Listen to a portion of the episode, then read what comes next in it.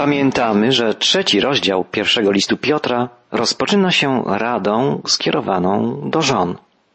Apostoł Piotr pisze, Podobnie żony, bądźcie posłuszne swoim mężom, aby nawet wtedy, gdy niektórzy nie podporządkowują się słowu, dzięki postępowaniu żon bez słowa zostali pozyskani, gdy zobaczą wasze pełne bojaźni, czyste postępowanie. Niech waszą ozdobą będzie nie to, co zewnętrzne, wyszukane zaplatanie włosów, noszenie złotej biżuterii lub ubieranie się w strojne suknie, ale ukryty człowiek wewnętrzny, w nieskazitelności łagodnego i spokojnego ducha, który jest cenny przed Bogiem. Tak bowiem niegdyś święte kobiety, które miały nadzieję w Bogu, stroiły się, będąc posłuszne swoim mężom. Tak też Sara okazała posłuszeństwo Abrahamowi, gdy nazywała go Panem. Wy zaś stałyście się jej dziećmi, gdyż czynicie dobro i nie dajecie się niczym zastraszyć. Mówiliśmy już, że w starożytnym świecie kobiety nie brały udziału w życiu publicznym. Miały więc bardzo dużo czasu dla siebie. Dlatego pozwalano im na zdobienie się w szaty i klejnoty.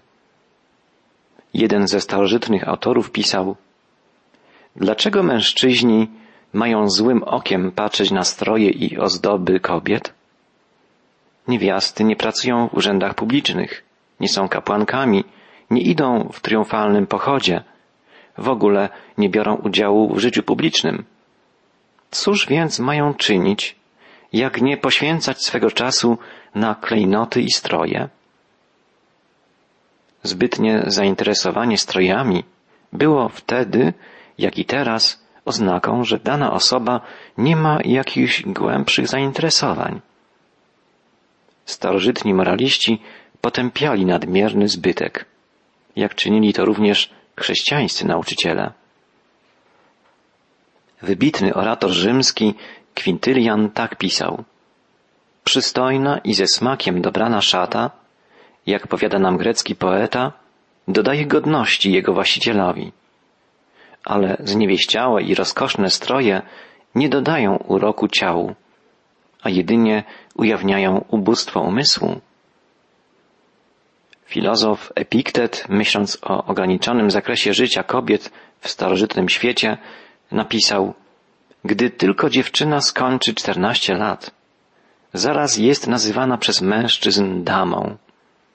Skoro niewiasty wiedzą, że będą jedynie towarzyszkami łoża mężczyzn, starają się upiększać swój wygląd i pokładają w tym całą swoją nadzieję.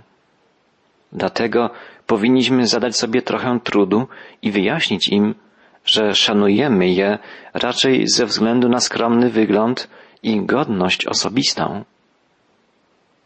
Zwróćmy uwagę, jak zgodne są przemyślenia starożytnych myślicieli z tym, czego naucza apostoł Piotr. Przypomnijmy, jak brzmi apel apostoła skierowany do kobiet.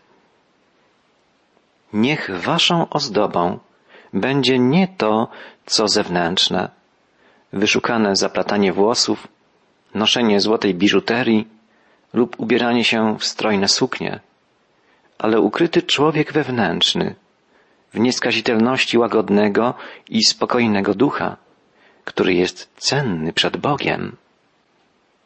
Apostoł Piotr, pisząc o niezniszczalnym klejnocie łagodnego i cichego ducha, daje kobietom przykład Sary, żony Abrahama. Pisze, tak bowiem niegdyś święte kobiety, które miały nadzieję w Bogu, stroiły się, będąc posłuszne swoim mężom. Tak też Sara okazała posłuszeństwo Abrahamowi, gdy nazywała go Panem.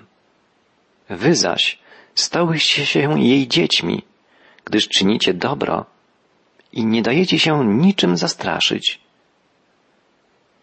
Piotr chce widzieć piękno, które jest ozdobą serca i które ma szczególną wartość przed Bogiem. Tego rodzaju klejnotami upiększały się święte kobiety w przeszłości. Izajasz nazywał Sarę matką wiernego ludu Bożego. A jeżeli wierzące kobiety stroją się w te same klejnoty pokory, skromności i czystości, mogą stać się jej córkami. Mogą należeć do rodziny wiernego ludu Bożego.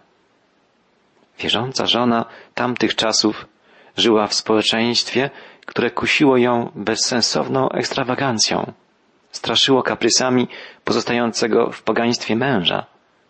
Dlatego jej życie musiało charakteryzować się bezinteresowną służbą, dobrocią i spokojną ufnością. Gdy się zastanowimy, musimy stwierdzić, że podobnie jest dzisiaj. Tylko taka postawa żony może doprowadzić do nawrócenia się jej męża. Apostoł zwraca się dalej do mężów, jak czytamy, podobnie wy, mężowie, żyjąc wspólnie z żonami, traktujcie je z wyrozumiałością, ponieważ jako kobiety są słabsze. Okazujcie im szacunek, jako tym, które współdziedziczą łaskę życia, aby nic nie powstrzymało waszych modlitw. Ta rada dana mężom jest krótka, ale zawiera istotę chrześcijańskiej etyki, która dotyczy wzajemnego współżycia, wzajemnych relacji międzyludzkich. Nigdy nie obciąża ona odpowiedzialnością tylko jednej strony. Widzieliśmy tę zasadę wcześniej, gdy apostoł pisał o obowiązkach niewolników wobec ich panów. Pisze też apostoł o obowiązkach dzieci i też o odpowiedzialności rodziców. Tę naukę znajdujemy w liście do Efezjan, w liście do Kolosan, gdzie pisze o tym apostoł narodów. A wcześniej w liście Piotra czytaliśmy o uległości sług wobec panów. Piotr teraz pisze o obowiązkach mężów. Małżeństwo musi być oparte na wzajemnej odpowiedzialności. Małżeństwo, w którym wszystkie przywileje należą do jednej strony, a wszystkie obowiązki do drugiej, jest dalekie od doskonałości jest stale narażane na rozbicie. Obciążanie obowiązkami obydwu partnerów małżeństwa było czymś zupełnie nowym w starożytnym świecie. Według zasad prawa rzymskiego wszystkie obowiązki były po stronie żony, a wszystkie przywileje po stronie męża. Chrześcijańska etyka przyniosła podział zarówno obowiązków, jak i przywilejów obydwu partnerów w małżeństwie. Było to w tamtych czasach nauczanie rewolucyjne i do dzisiaj zachowuje ono swoją aktualność. Co powinno więc cechować, zgodnie ze słowami Piotra, postawę męża? Po pierwsze, musi on być wyrozumiały. Musi brać pod uwagę i liczyć się z uczuciami swojej żony. Znana jest historia związku pewnej pięknej i sławnej kobiety i nieatrakcyjnego, niepozornego męża.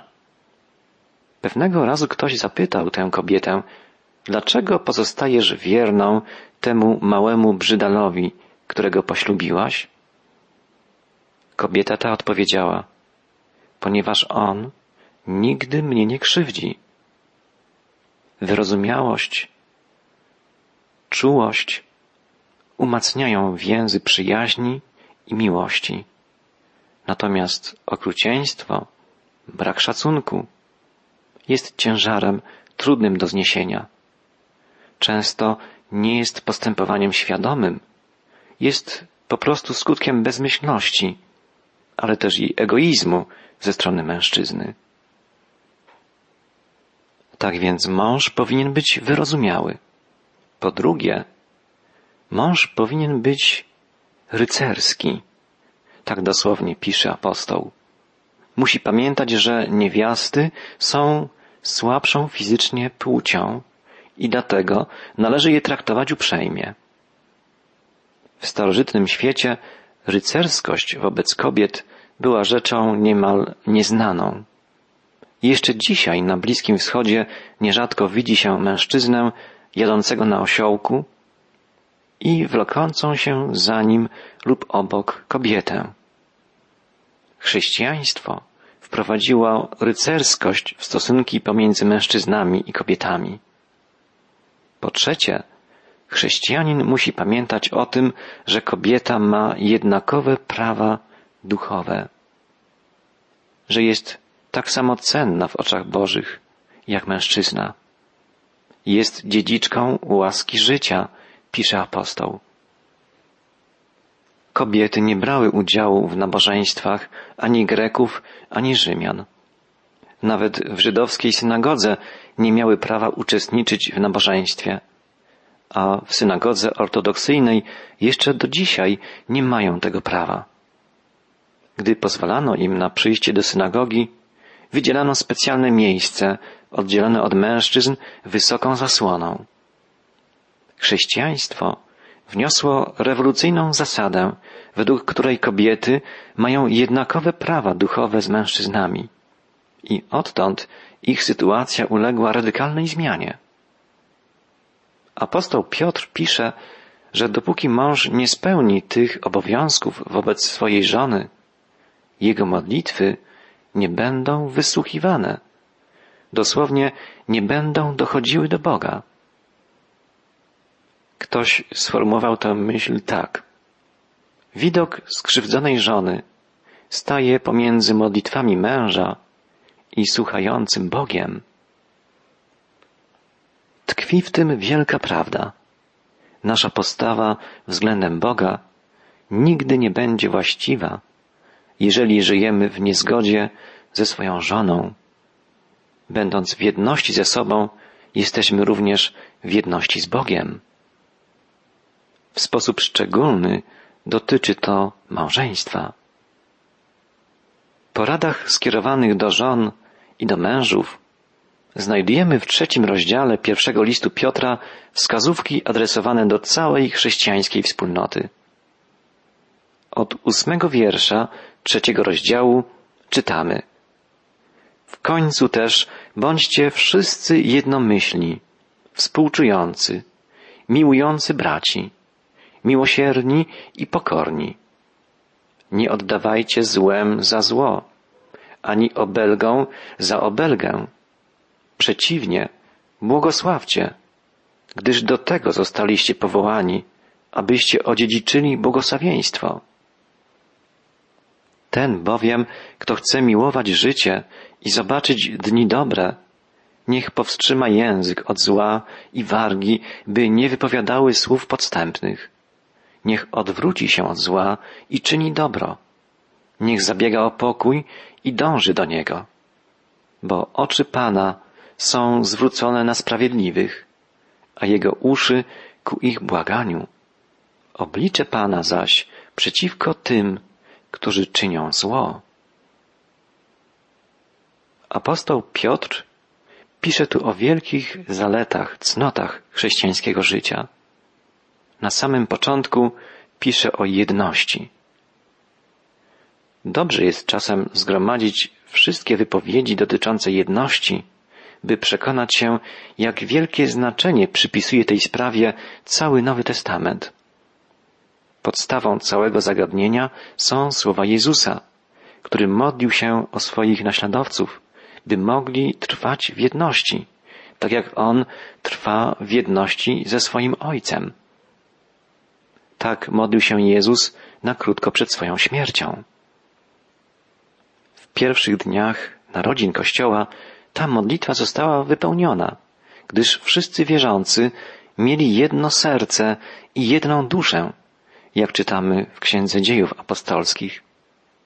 Apostoł Paweł stale zachęcał do tej jedności, modlił się o nią.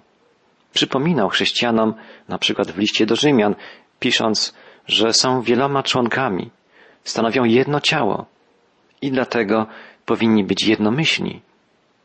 Pisząc do chrześcijan w Koryncie, apostoł posługuje się tym samym obrazem ciała posiadającego różne członki, a także różne dary, różne możliwości, zalety. Apostoł błaga skłóconych ze sobą Koryntian, by nie było wśród nich podziału i by łączyły ich ze sobą te same myśli, taka sama postawa względem Boga i względem siebie wzajemnie. Apostoł narodów pisze, że gniew i podziały są rzeczami cielesnymi, że wskazują na świeckość zasad życia i oddalenie się od Chrystusa. W Jezusie Chrystusie upadają wszelkie podziały. Żydzi i Grecy łączą się w jedno, podkreśla apostoł w liście do Efezjan. Chrześcijanie muszą zachowywać jedność ducha. Zawsze muszą pamiętać o tym, że jest jeden Pan, jedna wiara, jeden chrzest, jeden Bóg i Ojciec wszystkich. Filipianie muszą trwać w jednym duchu, jednomyślnie walcząc za wiarę ewangeliczną.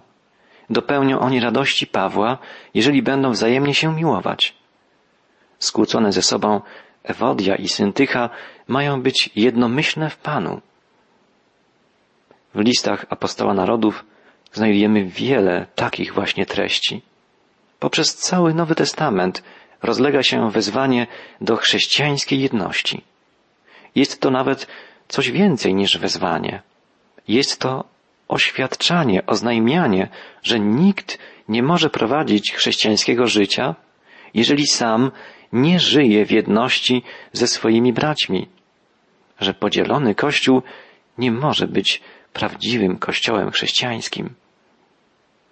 Tragiczną rzeczą jest uświadomienie sobie, jak bardzo odchodzimy od tej jedności w swoim osobistym życiu i jak daleko od realizacji tej zasady jest wspólnota Kościoła. Nowy Testament nigdy nie traktuje jedności w Chrystusie jako czegoś, co nie jest konieczne, ale zawsze pisze o tej właśnie potrzebie jedności jako o czymś bardzo pożądanym. Mówi o niej jako o istotnym elemencie Kościoła. Podziały, niezgoda między poszczególnymi członkami wspólnot, powstawanie odłamów, co więcej, wielość dzisiejszych denominacji wyznaniowych. Wszystko to kwestionuje wiarygodność Ewangelii i jest oznaką cielesności chrześcijan.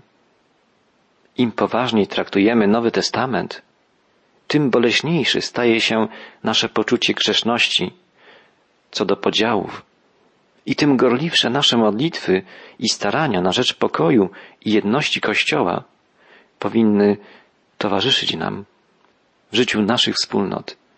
Nie chodzi tu o stronę formalną. Chodzi raczej o jedność, w której tarcia wewnętrzne są pomniejszane przez praktykowaną ogólnie zasadę wierności, antypatie wszelkiego rodzaju, rasowe, różnice temperamentu czy upodobań, pozycje społeczne, korzyści ekonomiczne, to wszystko powinno być przezwyciężane poprzez wspólną modlitwę, wspólne nabożeństwo, wspólną pokorę i posłuszeństwo względem Pana.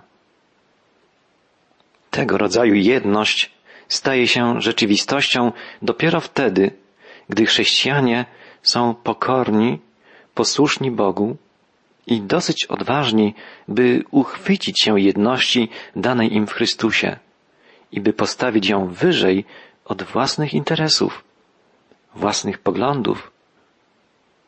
Jeśli wyraźniej usłyszymy głos Chrystusa i zapragniemy być Mu posłusznymi, będziemy z wszystkich sił dążyli do jedności ze swoimi braćmi. Opisując cechy chrześcijańskiego życia, apostoł Piotr podkreśla potrzebę jedności, a na drugim miejscu wymienia potrzebę współczucia. I znowu możemy podkreślić, że cały Nowy Testament nakłada na ludzi wierzących ten obowiązek. Mamy cieszyć się z cieszącymi i płakać z płaczącymi. Jeżeli cierpi jeden członek ciała, wraz z nim cierpi całe ciało. A jeżeli doznaje czci jeden członek, razem z nim cieszą się wszystkie członki ciała pisze apostoł narodów w pierwszym liście do Koryntian. Tak musi dziać się z ludźmi wierzącymi, którzy są ciałem Chrystusa. Jedno jest jasne. Współczucia nie da się pogodzić z egoizmem. Jak długo nasze ja jest najważniejszą rzeczą na świecie, tak długo nie może być czegoś takiego jak współczucie. Współczucie polega na zapomnieniu o sobie i wczuciu się w sytuację człowieka cierpiącego. Współczucie wypływa z serca, w którym panuje Chrystus. Trzecią cechą wymienioną przez Piotra jest braterska miłość. Wiąże się ona na pewno ze słowami Jezusa, nowe przykazanie daję wam, abyście się wzajemnie miłowali. Po tym wszyscy poznają, żeście uczniami moimi, jeśli miłość wzajemną mieć będziecie. Bardzo zdecydowanie i z wielką otwartością Nowy Testament przyznaje, wiemy, że przeszliśmy ze śmierci do życia, bo miłujemy braci. Kto nie miłuje, pozostaje w śmierci. Każdy, kto nienawidzi brata swego, jest zabójcą. Jeśli kto mówi, miłuję Boga, a nienawidzi brata swego, kłamcą jest. Do tych słów apostoła Jana, pochodzących z jego pierwszego listu, nie trzeba właściwie nic dodawać. Miłość ku Bogu i miłość ku człowiekowi są nierozdzielne. Najprostszym sprawdzianem prawdziwości, wiary i miłości względem Boga jest przekonanie się, czy człowiek ten kocha bliźnich. Następnie Piotr wymienia miłosierdzie jako kolejną cechę chrześcijańskiego życia. Dzisiaj stępia się i stępia ciągle bardziej ostrze naszego uczucia litości, współczucia, miłosierdzia. Jeden ze współczesnych myślicieli pisze tak. Czytamy o mnóstwie wypadków drogowych i to nie wywiera na nas już większego wrażenia. Zapominamy o tym, że każdy wypadek to okaleczenie ciała, ból czyjegoś serca. Łatwo jest utracić poczucie litości, a jeszcze łatwiej zadawalać się sentymentalizmem, to znaczy współczuć komuś, ale nic w tej sprawie nie robić. Litość, miłosierdzie to istota Bożego charakteru. Miłosierdzie to najważniejsza cecha Jezusa Chrystusa. Litość Boża była tak wielka, że posłał swego jedynego Syna na śmierć za grzechy ludzi. Miłosierdzie Chrystusa zaprowadziło go na krzyż. Bez miłosierdzia nie może być chrześcijaństwa. Tak więc jedność, współczucie, braterska miłość, miłosierdzie i jako piąta cecha wymieniona przez Piotra pokora. Chrześcijańska pokora wynika z dwóch rzeczy. Po pierwsze, wynika ona z tego, że człowiek wierzący uświadamia sobie swoją małość, niższość stworzenia wobec Stwórcy. Chrześcijanin jest pokorny, ponieważ uświadamia sobie swoją całkowitą zależność od Boga i niemożność dokonania czegokolwiek własnymi siłami, czegokolwiek wartościowego. Po drugie, pokora wypływa z tego, że chrześcijanin posiada nową miarę porównawczą. Kiedy porównywał siebie do innych ludzi, być może nie wypadał tak źle. Ale miarą chrześcijanina jest sam Chrystus. I w porównaniu z Jego bezgrzesznością, z Jego doskonałością, każdy z nas wypada źle. Pamiętając o swojej zależności od Boga i stawiając przed sobą wymagania Chrystusa, chrześcijanin musi żyć w stanie pokory. I na końcu Piotr pisze o przebaczeniu. Powołaniem chrześcijanina jest otrzymywanie przebaczenia od Boga i okazywanie przebaczenia ludziom. Jedno nie może funkcjonować bez drugiego. Dopiero wtedy, gdy przebaczamy innym, sami dostępujemy przebaczenia.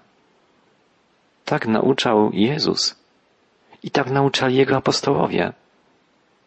Tak więc jedność, współczucie, braterska miłość, miłosierdzie i pokora to wartości, które cechują prawdziwie chrześcijańskie życie.